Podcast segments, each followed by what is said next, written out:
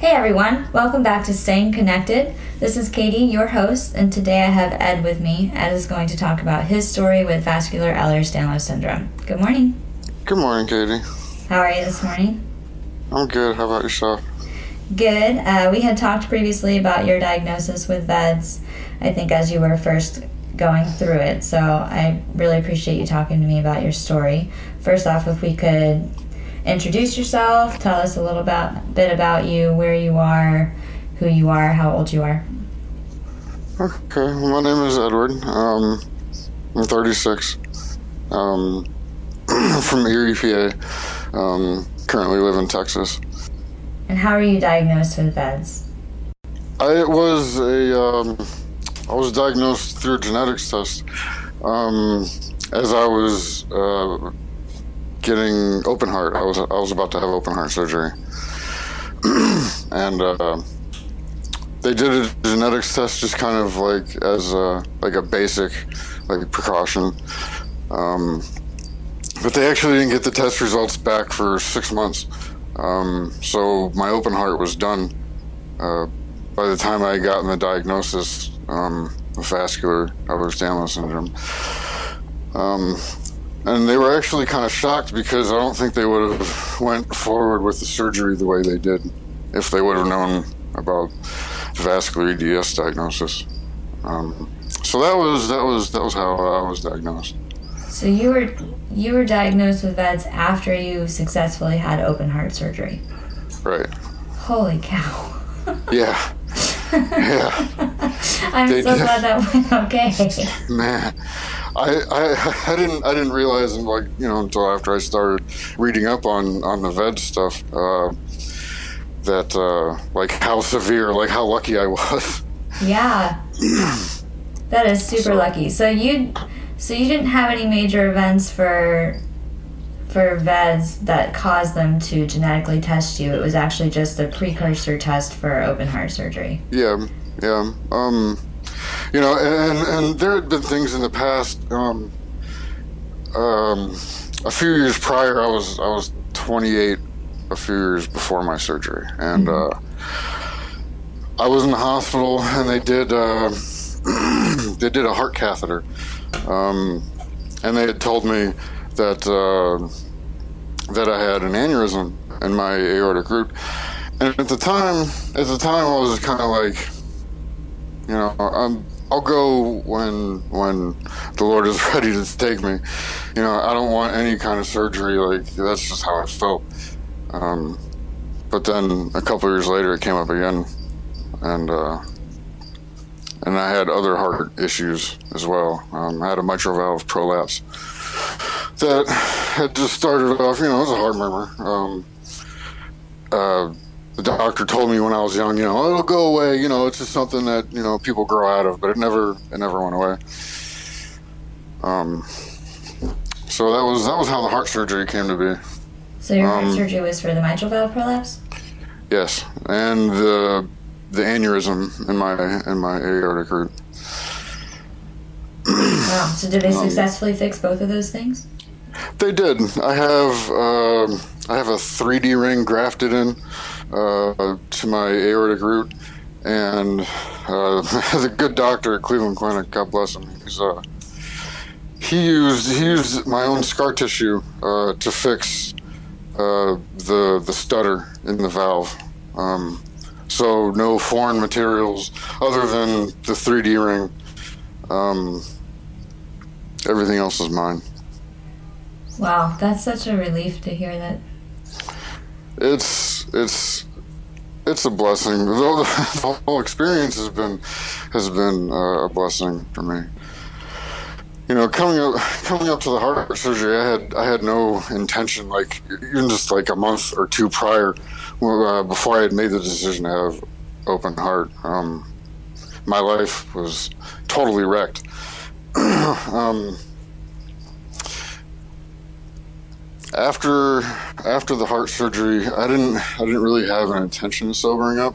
It was after my diagnosis um, in February of uh, 2017. Yes, 2017. Um, that I really changed my life around.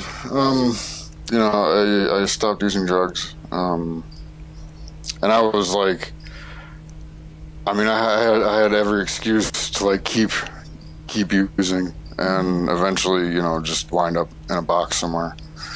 Um, but, but I, I was blessed. I was blessed, um, to have this chance. Wow. So you've been sober since your diagnosis? I have been sober. Uh, it's been 18 months. I had, I've had, uh, thank you. I've had a couple. I had two relapses, um, two major relapses, uh, and I haven't.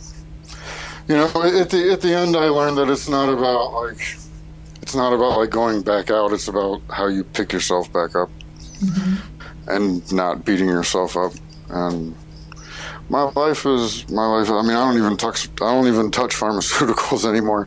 I'm on. Uh, I'm on a homeopathic. Uh, that's that's my.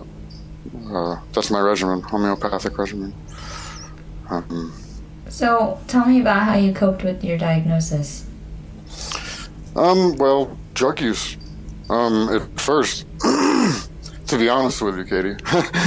um. You, you know, I didn't. I didn't really have, you know, I. My family, we, we love each other a lot, but we have our own lives, you know, and I, I, I had to deal with it on my own, you know, for the first year. Um, I had my girlfriend with me, um, and she's been an absolute, just, she's amazing. I love her to death. I wouldn't be here if it wasn't for her. What kind of feelings did you have when you were first diagnosed? I was angry. Um, I was hurt. Uh, a little bit of me. I wasn't really. I wasn't really surprised. I was almost kind of relieved. It was a lot of emotions all at once. Um, you know, for for many years before then, uh, before my diagnosis, before I knew that I had like serious heart problems. Um, I was always telling people that I was fragile. Like you have to be careful with me. Like I'm I'm fragile. Um, and even even the friends that have known me the longest, are like no wonder. like you've been saying for years that you're fragile. Like no wonder you're fragile. You've got you got vascular Ehlers-Danlos. And um, so I mean, it was it was a lot. It was a lot to deal with. Um, emotionally. I mean, you know yourself. yeah. Um, it's not. it's not easy. You know. It, I. I guess. I guess in the end, I accepted it as uh, as a gift, uh, more more than a curse, just because of of how uh, how sour my life had been. Um, you know, I, I honestly believe if it wasn't for this diagnosis, I'd be dead um, from an overdose um, or just not eating and staying up forever. Or, you know, I mean, mentally, I mean, who knows? I mean, there's there's been a lot involved uh, with this with this VEDS diagnosis. Um, I uh, it just answered a lot of questions for myself, a lot of like struggles that I've had in my life um, you know, not having energy um, is a big one. Mm-hmm. You know, watching everyone else like run circles and track, and I can't like, you know, I gotta like, I gotta hoof it to, you know, to really keep up. And I don't understand what's going on. You know what I mean? like my bones are popping as I get older, and it's just like all this stuff. And the diagnosis really, really kind of put a perspective on everything. Mm-hmm. Um, once once the initial like anger had had passed. So, what other things did it explain for you that you experienced when you were younger? Um, the double jointedness, um, the heart murmur, uh, mm-hmm. uh, the heart problems that I've had. Um, that was, I mean, I guess I, I always thought it was normal for people to have like translucent skin. um, I, I I didn't really pay attention you know, so it was it was it's it's that's a few things. As I get older, you know, it's the popping bones and um, the the arthritis at the age of thirty six. Um, it it's it's kind of jolted my anxiety a bit because I I get anxiety attacks a few times, uh, well, sometimes a few times a day, and um, you know the doctors are like, well, you know, if you feel something weird, go to the hospital. You can imagine, like every time I get an anxiety attack, and I go to the hospital. Oh yeah. and you know, like, like you don't know, you know, like you don't know what's going on. The doctors are like, "Well, we've had so many blood works and you know tests done and CAT scans, and you know we can't really see what's going on, but you seem to be okay." And I'm like, "I they just telling me to come in here, doctor. like, like you guys are supposed to tell me what's wrong." So what do your anxiety attacks revolve around? Um, I get palpitations. Um, I so a lot of times I'll get palpitations and I'll think maybe I'm like having a heart attack or I I've got GERD. Um, so it's uh it's uh you know so, so you know how it goes. You know the intestinal stuff will start kicking in and a lot of times that feels like a heart attack. Yeah. um uh, so it's that's that's the biggest ones. Um you know sometimes i'll get like uh i'll get like a jolt in the side of my neck. And like the first thing i want to do is run to the hospital you know like it is, is and it's probably just a little muscle a, a little muscle spasm. But i'm i think a lot of, of us uh, are super hyper aware of what's going on in our body. And i don't i don't know i don't i don't know how you deal with it yourself but for me for me i'm still learning. For me i'm still learning. So a lot of times I'll sit down and like I'll, I'll, I'll say a prayer, or my grandmother.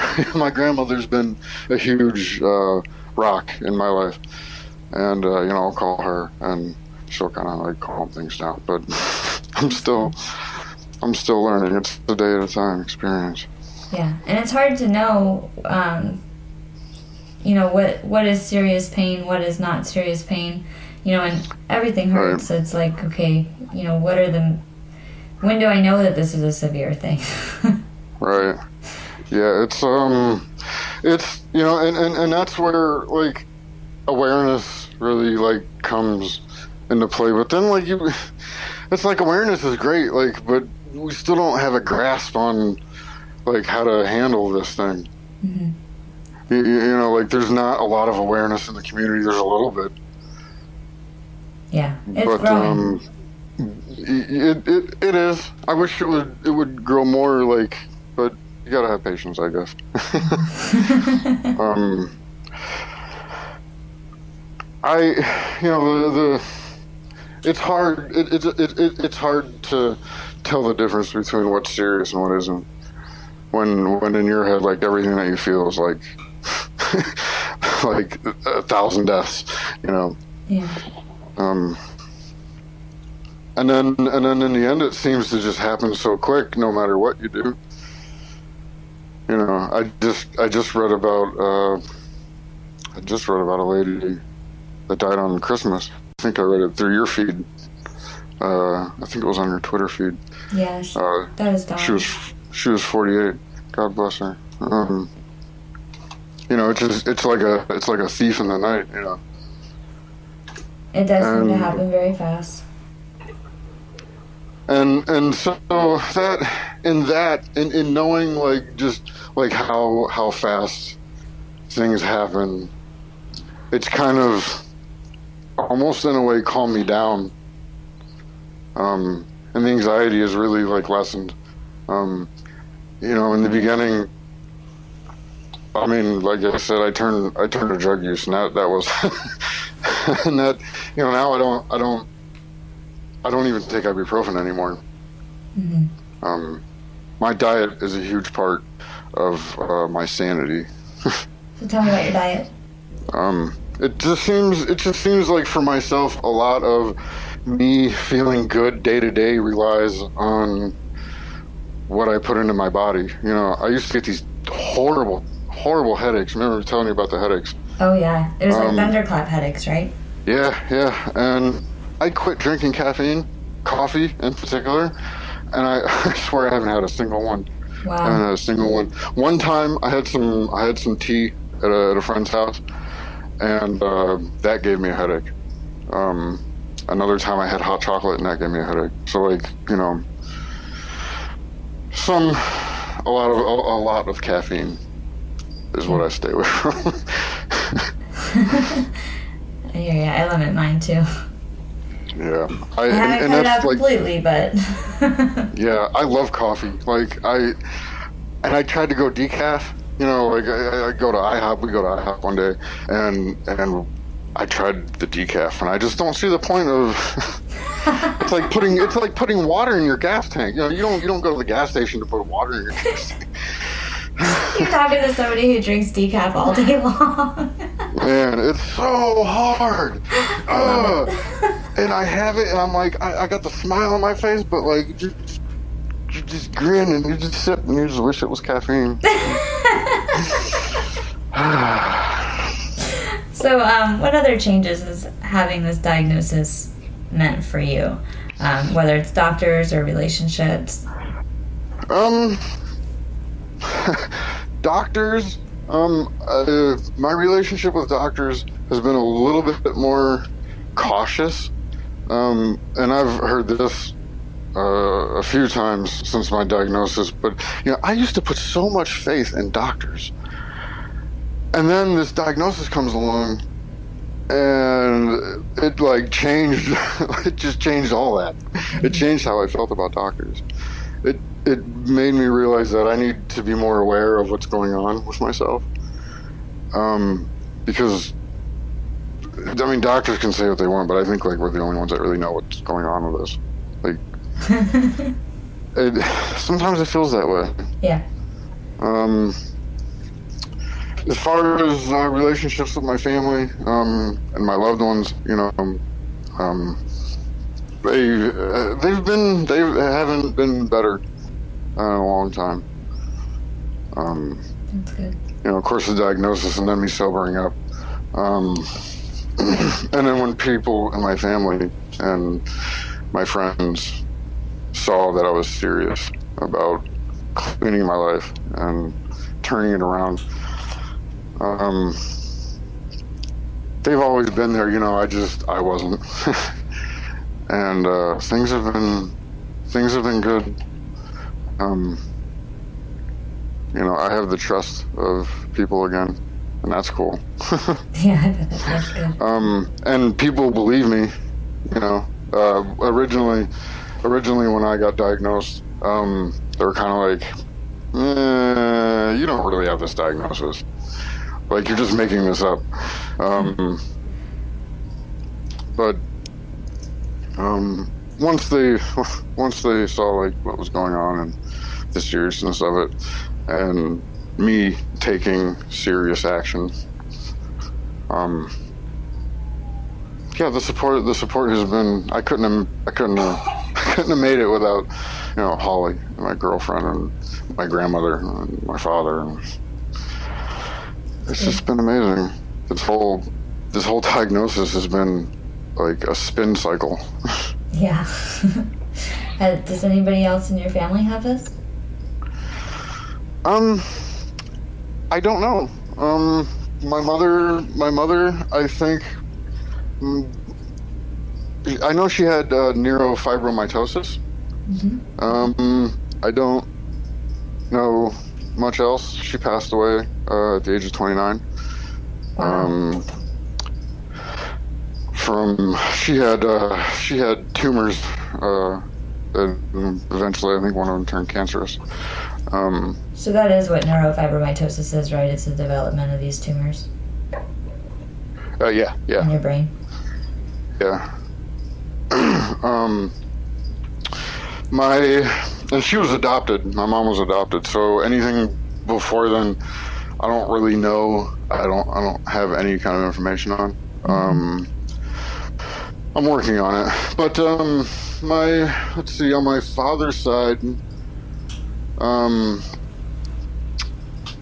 my my grandparents are pretty much like like his mom. They, they're all like perfect bills health, but uh, his father, um, my grandfather, uh, he's had uh, acute uh, arrhythmia or something, um, like his whole life. Um, and I have a cousin, uh, Christine, that had joined the Air Force, and when they were uh, when they were going overseas, uh, they had actually found out that Christine had like blood clots or something. She had this condition, um, but I don't I don't know that she was ever actually tested. I don't know that anyone else in my family's actually ever been tested for VEDS. But we do have history of heart complications and blood clots, a lot of blood clots. Um, yeah. So, but as far as I know, I'm the first one in my in, in my family. Um, did they offer your family any testing after you were diagnosed? Um, they had suggested uh, my son get tested. Um, they didn't really go into into any. I think they had asked me like if my family, if anyone in my family had ever had it. But I asked my grandfather, and he said that as far as he knows, nobody has it. And the doctors, they didn't really, they didn't really offer like testing extended past like my son. Did your son get tested? Um, so my son lives with his mother. Um, I told her about this two years ago. Um, I am under the assumption that she was taking him. Um, we talk all the time. Uh, he, he, doesn't know. He doesn't know if he's ever been tested. but um, I I can't I can't have a conversation with his mom. Yeah. How old is your son? He is 13. 13. 13. He just turned 13. Does he have any of the hypermobility and things that you have? From what I've seen, no. He's not that flexible. Um, uh, but like he's got kind of like a thin nose, so it's it's really like it's really I don't I don't know I don't I don't think he does. Um, but we'll see. Yeah. It's Well, something that I've been pressing. It's something that I've been pressing for oh for almost two years. So you can only talk so much, you know, before someone does something. Yeah. Well, fingers crossed that he doesn't have it. For sure. of um, Now, didn't you I know- move from one state to another to be closer to doctors? I did. Um, I had originally moved to Arizona to be closer to my grandmother to help take care of my grandmother, and uh, getting away from Ohio was also part of my recovery. Um, but uh, yeah, the doctors had told me when I was in Arizona uh, that being an hour and 20 minutes away from the hospital was too much. Um, and my girlfriend lives in Texas, um, and I had heard about um, uh, UT UT Southwestern. Okay. Is that the Um, they they have a really good like vascular team. Um, so it just it just made sense, you know, since I had to move closer anyways to a doctor, it just made sense to move to Texas. Mhm. Um, so that's So- that's What kind of care team do you have set up? Um, it, right now, um, mm, not much, not much of, of anything. Um, because I don't have insurance. Um, and I'm I'm uh, I haven't seen the vascular team at UT Southwestern yet because I don't live in the county, and usually uh, they only offer like financial assistance if you live within the county. Um, but they might make an exception. Because I have a rare thing, but Mhm. I don't know. So I'm working on that. Um, but as far as like doctors go, you know, like I mean, I've been to the ER like a dozen times in the past couple months, but uh, past that, I don't really have like any kind of a team. Do the doctors in the ER know about what you have? Um, yeah, uh, the, the one guy, um, the one guy, uh, he understands. He understands pretty good. But uh, there's a couple. There's a couple of doctors there that uh, it's it. Sorry. It's like how it's been, you know, most of my life. Like, you know, something's wrong, and I go to the hospital, and like most of the doctors there, they just you know, you don't have anything wrong with you. You know, you're fine. Go home. You know, like my head, I'm like, this doesn't make sense. You know, because I don't feel good, but doctors tell me I'm crazy, and That has to be so frustrating. yeah, yeah, it's a little frustrating. it's very frustrating. I remember experiencing that before my diagnosis. And even sometimes after. Too. Yeah. You get you get ER doctors that you know, they hear Ehlers-Danlos and so they immediately put you under the type 3 hypermobility umbrella of Ehlers-Danlos and Right. I had one doctor tell me, "I don't understand why you're here. You're no you're at no higher risk of a dissection than anybody else." I was like, "Um, Oh Pretty sure that's exactly what my diagnosis with VEDS means. that I'm at a higher Right. risk. Oh my gosh, that's so horrible. yeah. So one of the things that has really helped me is having a having a doctor on my team, like Sherene Shalhub at the University of Washington, because she, I mean, she'll just she'll call them for you. She'll be like, "Let me let me talk to them." Wow. So I think the I've found that the major major hospitals like the University of Washington, um, they they typically have doctors who can really be on your team like that. So hopefully when you get to the University of Texas Southwestern, I think that's what that probably stands for. Yeah, Um, yeah. U- UT, UT Southwestern University of Texas. Yeah, so they they hopefully they'll have somebody that can really be on your team as an advocate. Yeah, yeah. I have, I have hope. I have faith. Yeah. My, I have, I have, I also have a really bad like, uh, uh, what do you call that? Um, uh, I procrastinate a lot. so it, it, it, it's a big, you know, it's a big mixture between procrastination and, and me arguing with myself in my head, like, well, I'm sure they got better things to do. Just do it tomorrow. You bother them tomorrow. that's that's kind of what goes on in my head. Yeah. That's a big reason as to why I don't really have a team. So, what kinds of complications have you had with VEDS?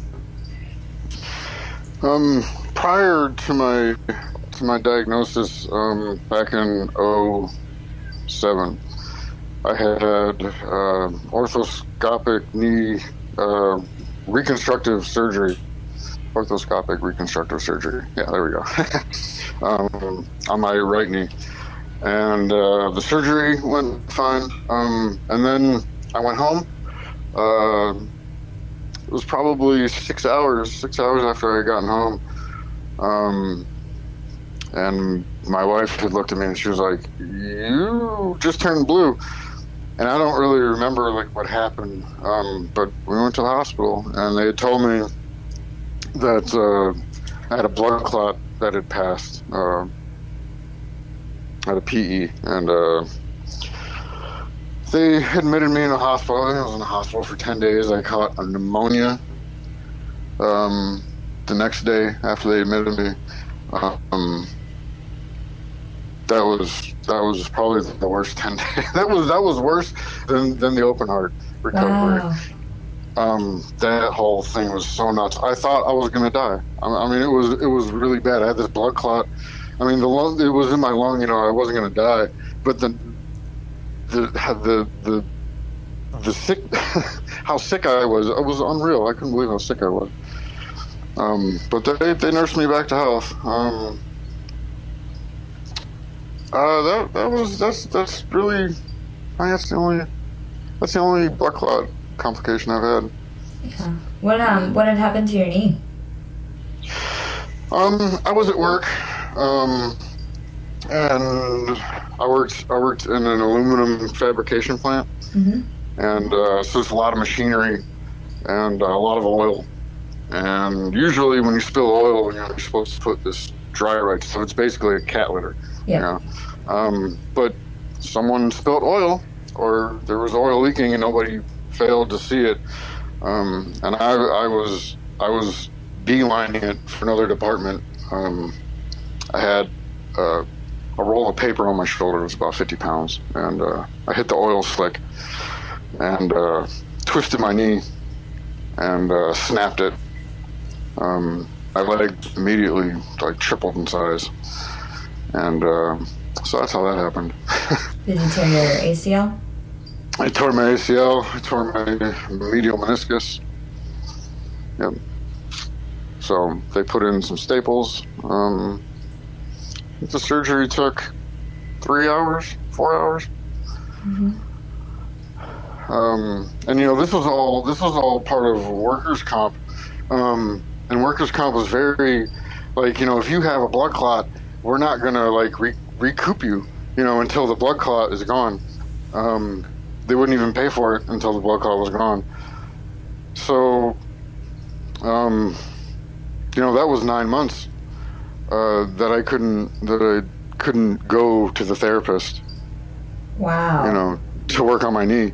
Um, during which time, you know, uh, I mean, I was only collecting, I was collecting workers' comp, you know, which is only like, I think I was getting like uh, a, seven or eight hundred like every two weeks, which isn't really much, you know. Um, um, and because I had stopped working, um, and my wife had thought that, you know, I was just being lazy, um, you know, and she left. you know, she left. Um, she's like, you know, I don't want to be with some guy who's not working. And, uh, you know, it was just, it was like, I, I thought there was something wrong with me, you know. And, like, people are telling me, you know, you don't have anything wrong with you. You got this blood clot. And, you know, there's, like, all these other complications. And my body's never really been right. Ever since that, that, that blood clot kind of triggered a lot of stuff. Yeah. But, um, yeah. Wow. That's similar to how I tore my ACL all the way through. Oof. I slipped on some mop water at work. Oh my gosh. Just, I guess I just twisted it just the right way and it tore it, I think, like 99% of the way through. Yeah. And for a few weeks, it was, they didn't think there was anything wrong with my knee. They didn't do a scan. They were just like, oh, yeah, you're fine. Come back in four weeks. I came back in four weeks and the muscle had atrophied and they did a scan and, Oh. oh, wow, your ACL's torn all the way through. I think those those injuries they just tend to be more severe for us. Yeah. Everything tears. Yeah. Which, which is very. It's, it's like I said. It's almost comforting because I've always thought that there was something wrong with me my whole life, and everyone's like, "Oh, you're fine," but there is something wrong with me. I've been telling people my whole life, Katie, we're crazy. it's like, look, there's something wrong with us. See, it's such an it's hard having an invisible illness, especially Yeah. one that's so rare because doctors don't notice it immediately. So many times I go to the hospital and they have to Google. They Google like, uh, "We're gonna Google that. We'll be back." Like.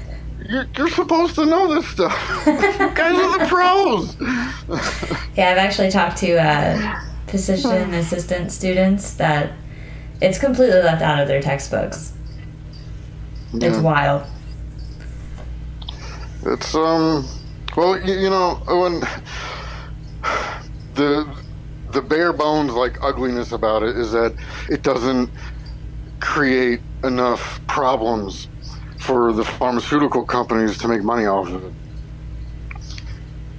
You know, when you hear something like a rare disease, rare only means that it doesn't make money. Hmm. Like, and, and, and that, that's really that's that's that's where a lot of my anger comes from today. Um, when it comes to like you know, the medical community not moving fast enough, or progress being shown you know, um, or you know, more people being interested in this because it doesn't it doesn't pull in that one thing that controls everything else, and that's money. Um, you know, um, but it is nice to know that that you know I'm not crazy, that we're not crazy. Yeah. You know, every day I, I hope and I pray that you know, like this miracle cure comes. you know, like you know, at least at least you know, if anything, so you know the the generation coming in now has a chance because there's so many other things in this world to do than like sitting around like wondering if today is going to be the day. Oh yeah. What do you like to do? Um, I like to work out. Um, I like being outside. Um, I love spending time with my girlfriend. Um, um, yeah, basically anything to keep my mind busy. Is there anything about your workout routine that has changed since your diagnosis? Um, I don't. I don't use. Uh, I don't use heavy weights. Um, um, I've. I go on the elliptical a lot more now. Mm-hmm. Um, I don't. Uh, I don't really jog as much. Um, but other than that, you know, it's just the same routine. Just lighter weights and more concentration. Yeah. Um, it seems it seems that like with every workout routine, like I focus more on just making sure I don't fall, or you know, stuff like that. Yeah. Um, but it's you know it's it's good. It's it's it's very help helpful. Um, it's getting to the point where if I miss if I miss working out, like my anxiety starts to kick up and my body starts to hurt and. So it's, it's kind of like a double-edged sword, you know, because of working out, you know, you get sore, and it's kind of it's kind of painful for us on our joints. But if we don't, it's even worse. Yeah. I've experienced that too. When when when I stopped moving, um, you know, even even back in 07 when I had my surgery and I stopped moving, I just I got real like I was just always in pain and I couldn't understand why. Yeah. Um, of course, now we know why. Double-edged sword. yeah, double-edged sword. yeah. Well, thank you for talking with me today. Thank you for having me, Katie. Mm-hmm. Is there anything else you want to share with the listeners?